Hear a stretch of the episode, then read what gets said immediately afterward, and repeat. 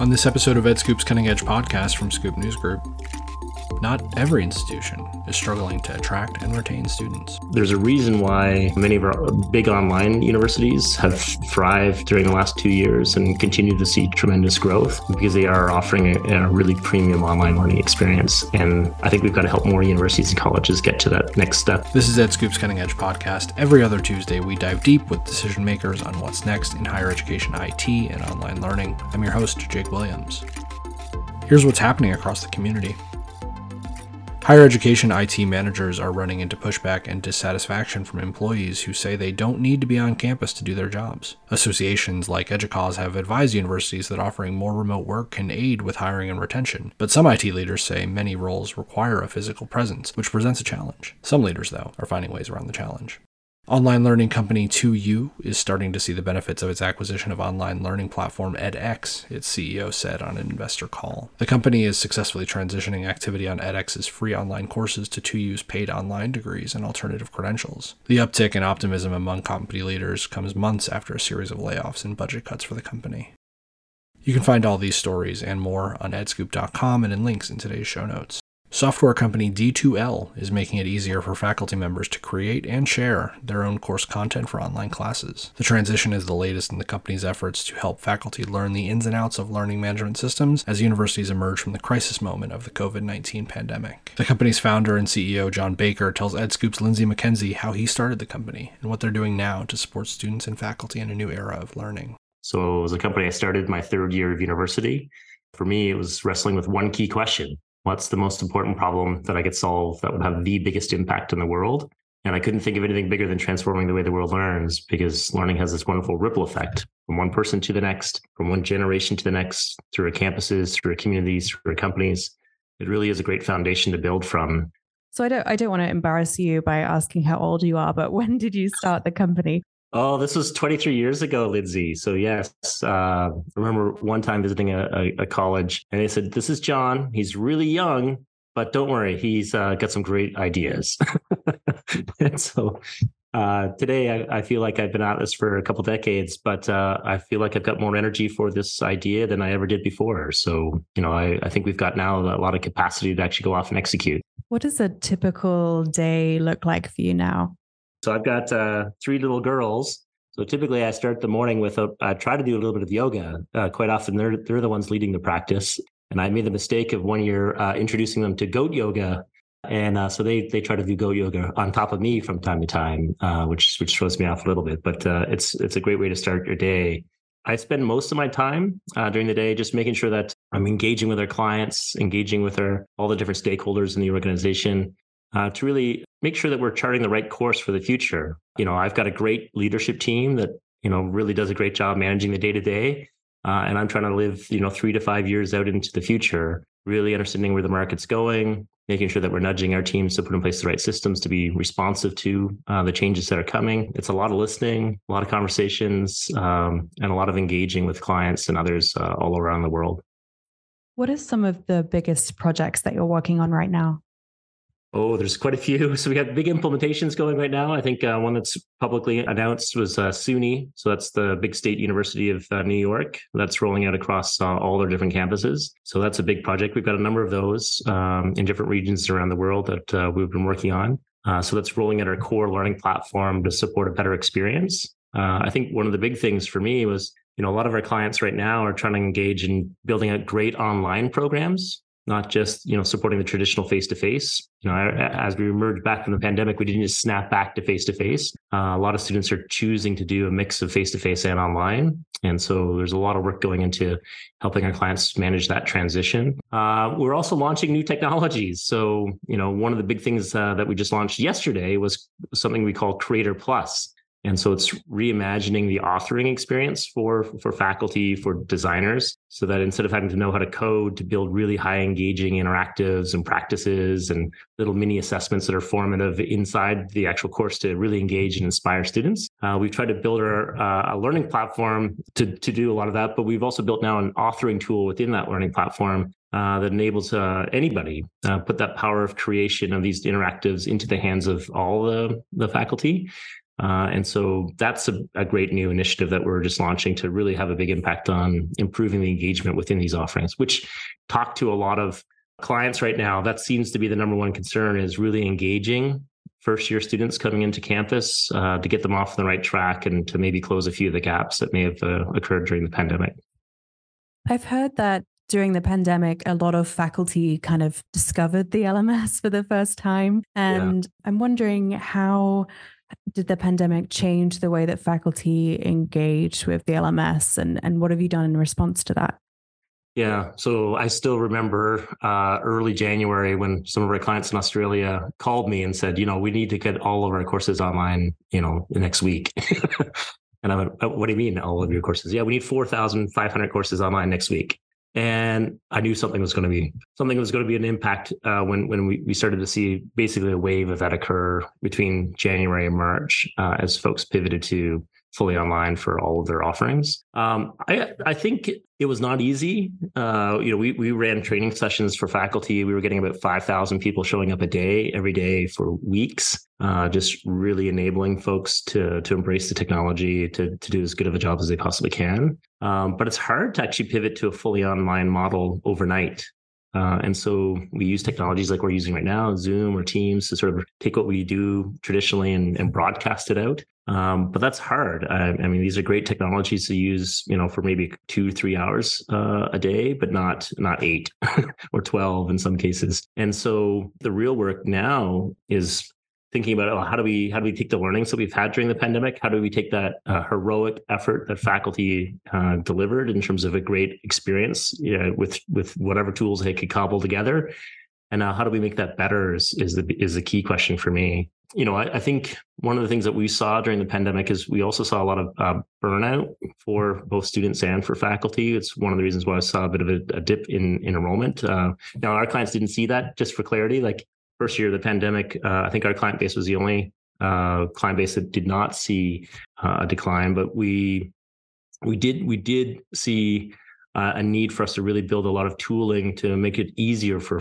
for for folks. Uh, so uh, what do we do? We we did things like automatically closed captioning of videos. We launched that. We did an at home mode for our portfolio tool. We uh, built out a, a, solution called Course Publisher, which enables us to you know take take content from one university and be able to share it with another university uh, without having to have them switch LMSs. So we did everything we could just to try to you know do our our part, if you will, to help them navigate a really tough time. There's a reason why uh, many of our big online universities have thrived during the last two years and continue to see tremendous growth because they are offering a, a, really premium online learning experience. And I think we've got to help more universities and colleges get to that next step, if you will, because you know I think students today want to want to weave these things together. They they want to get back to that social interaction on campus, get some of that. Uh, that's part of the study, if you will. Um, but also at the same time, they want to be able to have a bit more flexible schedule, a bit more personalized. Uh, and so being able to blend these two worlds together makes it makes a difference. Uh, yeah, social connection matters. Yeah. And you know, it and when I when I gave the example of competency based education, it's not just to help you speed through; it's actually to free up time. Uh, there's actually an old definition of the word study that you can't even find on Google unless you're looking at one of my presentations. It comes from like old texts from hundreds and hundreds of years ago and it contains that the definition back then was desire passion pursuit zeal different words uh, than what you think of a study today. And um, and if we can free up time we enable you know a student to get back to some of their passions whether it's with their friends or better whether it's becoming a better researcher a better scientist a better dancer a better musician a better entrepreneur uh, to really explore the big questions and really connect to the community. And learning community really matters for a lot of folks. Is that the origin story of D2L, Desire to Learn? A little, little bit. I was hinting at it there a little. Yeah, desire to learn. Exactly. Yeah. Isn't that what we want? Like we we want to really spark the engagement, that passion, that that desire to you know want to learn not just while you're in school, but throughout your life. I think so. Well, speaking of lifelong learning, how does D2L think about um, career training and executive ed? Obviously the origin and the core is higher education, but what else are you working on? Well, uh, literally, our first big client was helping to launch an online MBA program. So, you know, uh, our origin story, if you will, included exec ed. Uh, and, you know, I, I think um, when we started the company, you know, very early on, it was really answering that one key question: What's the most important problem we could solve would have the biggest impact? And we thought just providing the best possible education to launch people into a career uh, was how we could have the biggest impact. Uh, and it's become abundantly clear to me today that we can have an even bigger impact if we support uh, that individual lifelong. Um, and how are we doing that? So, you know, we're, we're launching um, a product we call D- D2L Wave. Uh, so, as part of the pandemic, at the early stages of the pandemic, I sat with uh, on an industry strategy council, which uh, was basically eight CEOs advising government on how to recover from the uh, economic impact of uh, the pandemic. And so we talked to a thousand CEOs, a couple hundred different organizations, including many of the universities and colleges and their their parent organizations, if you will, in terms of the support them as as associations. Um, and there was a one universal that was sort of rippled across every sector of the economy, which is, you know, as as we recover, we're going to need a massive upskilling initiative uh, to support uh, the growth that we're going to see in each one of these different sectors. We're going to see a tight labor market. This is back in 2020 when no one was thinking this. Um, and so what we decided to do is very similar to how we leaned into the storm with um, with uh, our clients in terms of helping them get online as quickly as possible. We decided, well, what can we do to help? Well we can we can match make the best of our educational client exec ed programs and and micro credentials and certificates that can be used by industry to support the transformations their workforce are going to go through whether that's bank tellers becoming you know uh, moving into other roles in the bank uh, or you know trying out their ha- you know hand at becoming like someone that's working on artificial intelligence you know if they really want to go truly on an advanced track how do we give them the skills they're going to need to make the transformation as bank tellers no longer exist uh, as a role within these organizations? Or how do we onboard new people from uh, maybe sectors that are not performing to sectors that are, see high demand uh, you know including like digital transformation or others? So we've created this curated catalog that makes it easy for from employers to provide a budget to their employees to go take courses from our clients. Uh, and that that i think uh, could be a big game changer in terms of um, not only this tight labor market, but also the potential recession that we're heading into. I saw that you recently signed Bisk to the D2L Wave program. Yeah. I think the OPM business is fascinating. And I'm curious if you see yourself in that space or partnering more with OPM businesses. Well, there's no reason for us not to partner with an OPM uh, if they're providing a high quality offering, and Bisk certainly is with the offerings that uh, we've got put into the catalog. Uh, I know a number of our clients have already had people register for some of their programs and are really excited about what they're being offered. Uh, so for us, it's not it's uh, it's being able to put into that catalog high quality offerings that really have an impact on people's career that matters. Um, and if Bisk is a is a partner in that mix, it's great. Uh, you know, we, we, also have direct relationships with many of the top universities and colleges, uh, and we're building it, that catalog down to over 400 different programs that are being offered to our corporate clients, and we'll continue to build it out to support all of the different specializations, as you can imagine, for all these different sectors and indus- industries. So, uh, in our case, we're, we're effectively a lower cost channel uh, to help these universities and colleges get new enrollment into these uh, really important programs that they're offering. And so there's no reason why we can't be that for the OPMs. Are we an OPM? No. uh, we'd much rather partner with the with OPMs and with the universities and colleges. We don't want to compete there. Uh, we do provide more a la carte services. We do have like a what we call our learning and creative services team that helps our clients build online programs. You know, we have po- folks that uh, do a, a, a, lot of aspects of what you would normally find in an OPM, but we're not an OPM. No. I think course sharing could be a solution to some of the challenges that institutions are facing. And if you think of a small institution that's struggling with enrollment, maybe they might need to cut, say, their Japanese program or, you know, something that doesn't have such high student numbers. I'm curious how much you think institutions will start to rely on course sharing and course materials from other institutions. I, I think it's going to be really big. You know, one of the things that we did as we as we went into the pandemic, as, as I was talking to faculty, is you know they just didn't have the offerings to build online offerings within their university uh, quickly. They were they were looking for you know courses, and I remember talking with uh, a chemistry professor from the University of Waterloo uh, who was very reticent to go into online learning, um, but he was very quick to offer hundreds of examples of online labs into uh, running a chemistry program. The challenge was how do we aggregate that, put that into a great online offering, and then be able to support uh, that transition as quickly as possible. And that wasn't easy. And that was just one example of one program with one offering with one one faculty member. And so, you know, we we pioneered a new way of doing course sharing. We called it Course Publisher. Probably could have come up with a better brand. But the idea is that any one of our clients can take any course that they're offering and share it with others, whether they're using Brightspace or not. And all that all that other institution has to do is put a little link into uh, their their LMS, whatever it might be. Student clicks it just like they would click a course in their own institution, and it automatically registers them, enrolls them, puts them in that offering. There's no complexity of a student information system or authorizations or things like that. It just automatically sends it in uh, and they're, they're able to aggregate demand for that offering across multiple institutions and then they can worry about how do they actually get paid between institutions separately. It, it solves a really critical problem. And it's not just you know the japanese offerings. There's you know universities uh, all over north america that are using uh, this this as a way to deliver great education. And it's not just universities that are you know you'd think of uh, some of the top universities in the world are using our, our course publisher platform to be able to to connect students between campuses, uh, you know, at, at elite universities globally. Uh, so this this I think is a tremendous opportunity for us to break down some traditional silos and be able to share resources between institutions, and we're trying to just make it really easy for them to do that. Could you tell me a little bit more about the new authoring platform and how you're making that process easy?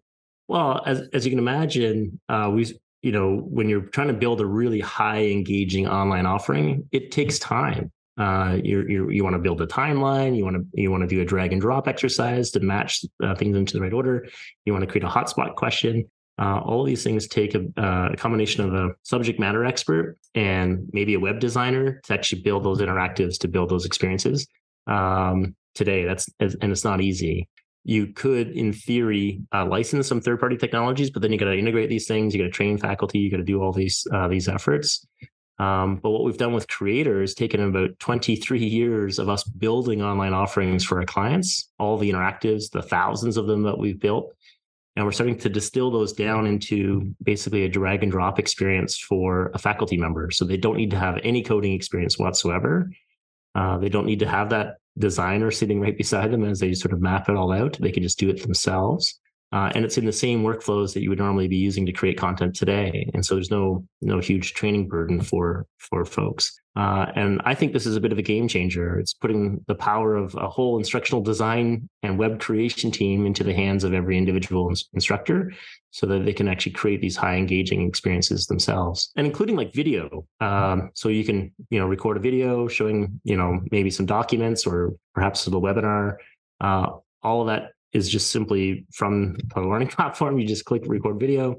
Uh, it takes care of all the closed captioning. It can even chapter it, makes it searchable for students. It's it, I I think it's the ability for us to really take the magic, if you will, of a lot of that instructional design work and, and bottle it up and put it into the hands of more people. Now, I think there's still going to be a huge demand for instructional design. I still think there's going to be a huge service that we're going to be providing clients to help uplift uh, the thousands of offerings that we, we do a year. Um, but this is just another way to help help our clients really take more control out of their own creation process, if you will.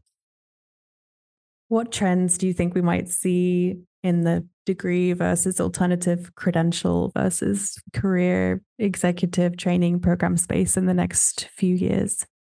That's a great question. I, you know, I, I do think there's still high demand for traditional degrees. Um, I think it is a great way for you to launch into a career. It's a great way to get a great job and start uh, start on your your journey, if you will. Uh, no question about that. But I, I do think uh, universities investing in ideally micro credentials that stack into certificates or graduate certificates or other types of alternative credentials uh, create a huge uh, there is a huge opportunity for them to tap into an adult learning market, to upskill the workforce, to really enable them to be more nimble and to go through the transformations they're going through. You know, I expect uh, half the world's economy to go digital in the next few years.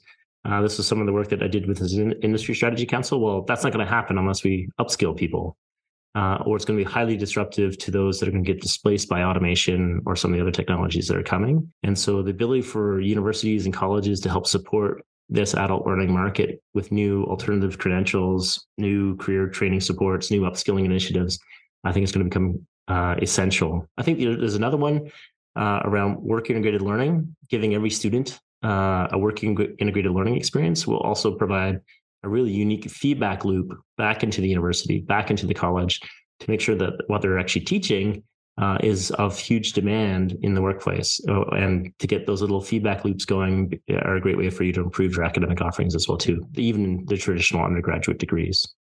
So those are a couple of the things that I see as big trends.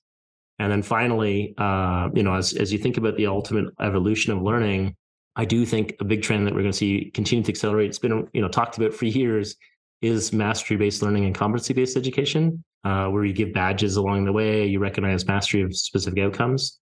Uh, the reason why we haven't seen this take off yet is because it's been really hard uh, to build these types of experiences because there's just so many assessments that need to be done. Uh, it's not possible without technology as you try to scale this out across a, a university or across a program. And so, as we make that easier and easier and easier, I see that taking off. And I already see that with the clients that are using it today.